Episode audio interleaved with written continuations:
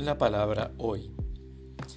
Jesús resucitado se apareció a los once y les dijo, Vayan por todo el mundo y anuncien la buena noticia a toda la creación. El que crea y se bautice se salvará, el que no crea se condenará. Y estos prodigios acompañarán a los que crean. Arrojarán demonios en mi nombre y hablarán nuevas lenguas.